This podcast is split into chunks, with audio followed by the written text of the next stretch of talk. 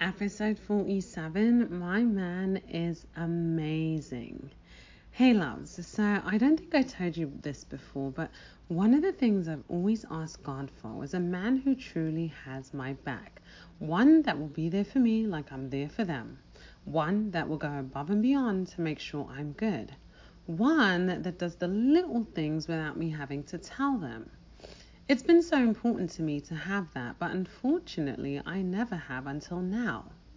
I first noticed the type of man mine was when we were just dating. He was genuine, truly cared about my well being, and I noticed it when he did small things. Then, when he came over to the bombshell mansion, it became even more evident. He was adamant about bringing up the DVDs for me and carrying any packages I have. He went to put the laundry in the dryer because I was occupied cooking. He washed the dishes when I fell asleep because I was exhausted. And so many other little things that one should think would be automatic, he did. It felt good to know that I finally had a real partner in my life. And after the events over the last few days, that's only become more evident. So, let me put you on to what happened. Friday, Christmas Eve, started off great. I went to the gym and felt so good that I decided to make a few videos for my social media stories to let my followers know that I'd be doing a series of holiday health and fitness posts and go live for the week. I figured that being that I had a slightly freer morning schedule, I could take a moment and give back by providing my followers tips on how to stay fit and healthy. I felt great about this decision and posted them immediately. I proceeded on with my day and then got a phone call from one of my friends who I had just seen that week. She told me that she tested positive for COVID and that if I wanted to just be sure, I should just get tested. I immediately got frustrated because this entire COVID crap is just super annoying. I'm fully vaccinated, got my booster a month ago, had my mask on around her, so the chances were pretty slim. But being that I would be seeing my family the next day for Christmas, it made sense for me to know for sure. I called my man and told him, and he immediately swung into action by looking up locations with the rapid test near me as well as calling them for me. To some, this may not have been anything special, but if you knew the stress he was dealing with at this time, you'd see that the fact he put all of that aside and immediately began to help me was big. I, of course, also told my management team, and they told me of a few places that had it, but those places were further to get to from the location I was. I decided those would be the last resort and continued on my mission to find a location near me. I went to one, but they said they were fully booked for the day, and in fact, all of the locations affiliated with them were as well. They said that they would be open on Christmas at 8 a.m., so if I went early enough, I would probably be able to get tested. I mean, that was an option, but not a very desirable one. The next thing you know, my man called me again and gave me two locations near me, and as I went to the one, he started calling others. He then called the CVS stores near where I lived to find out if they had take home tests. I must admit, I would have never thought of that option, but I'm so glad he did because one of those locations he actually found a facility near where I lived that also happened to have the rapid test. After contemplating which made more sense to do, we decided to go to um, urgent care and then the CVS. We knew time was of the essence and didn't want to arrive at the urgent care too late and be turned away. The website stated that there was a two hour wait for walk ins, so we decided that during this time I could swing over to the CVS and get a take home test. The plan was in effect and I was on the move. I arrived at the urgent care and unfortunately they were fully booked and gave me an even less desirable option that seemed as if I went there the next morning, Christmas morning, that I still may not have even been seen. I took the information and headed to the CVS. To our surprise, they still had the take home test, so I bought two and proceeded home to take one.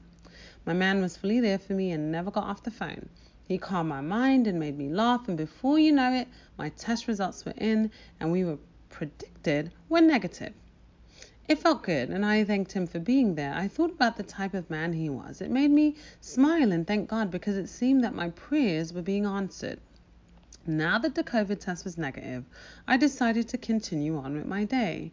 I headed to my location to do promotions, and as I arrived, I received a DM from one of my supporters.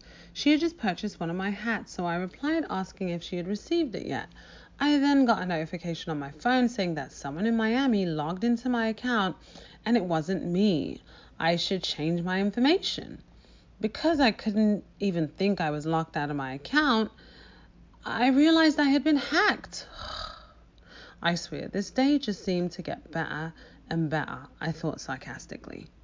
So now I had a whole other set of problems to deal with. I contacted my management team, and after getting a well needed lecture on things I was never supposed to do, and if I didn't put my info in, this would never have happened to me speech, they tried to find some places with information to get me my account back. They told me how the hacker posted a pic of a car and was sending DMs to people about Bitcoin. The one good thing was I knew people wouldn't believe it was me because my followers know how I post. I would never post a car without myself in it and then try to solicit them to follow another person regarding Bitcoin. Well, I hoped they would know that. Anyway, that wasn't the biggest issue at the moment. The issue was me getting back into my account. I had been instructed by my management team to create a new account and try to build back. So that was my first course of action. And then I created a backup account for that account. I then called my boyfriend, and once again, the challenge was on. All I can say is that between my management team sending me stuff and helping me understand what happened, and the fact that because my number was still linked, I may be able to get back into my account, along with the stuff my boyfriend found as he relentlessly searched to try to assist me, I finally figured out that I had to use the username they created in order to get back in. I was able to succeed. By the next day, I was back in my Instagram account. Uh, they had verified it was me. I gained back access. I took all the precautions so that this never happens again. This was another problem, though, that my man dropped everything to help me with, and I cannot thank him enough. Two times in one day, I had time of need, and instead of being selfish and worrying about everything he was going through, he assisted me. Like, I'm not sure if you fully understand, but with the Instagram thing, he was fully invested in helping me get it back, as if it was his own account because he knows that it, I use it for promotions. You don't just find many people like that anymore. Of course, I've done the same for him in the past, but I don't think I quite expected to receive it in the same way back, and I have. What's even more important is that he didn't do it to gain anything. He simply cares about me and did it out of the goodness of his heart. That means everything to me and shows me so much about the man he is. I always say you never know if something will be real, but when a man's actions show you how he feels about you, you must take that at face value. And I definitely did and told him how much I appreciate him being there for me.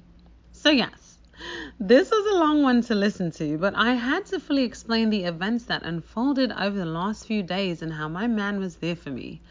I always say it's the little things that matter, and for me, they show so much. So, let me know your thoughts on it all. I can't wait to hear. Okay, I think that's enough for this podcast. Until next time, my loves, XOXO, bombshell out.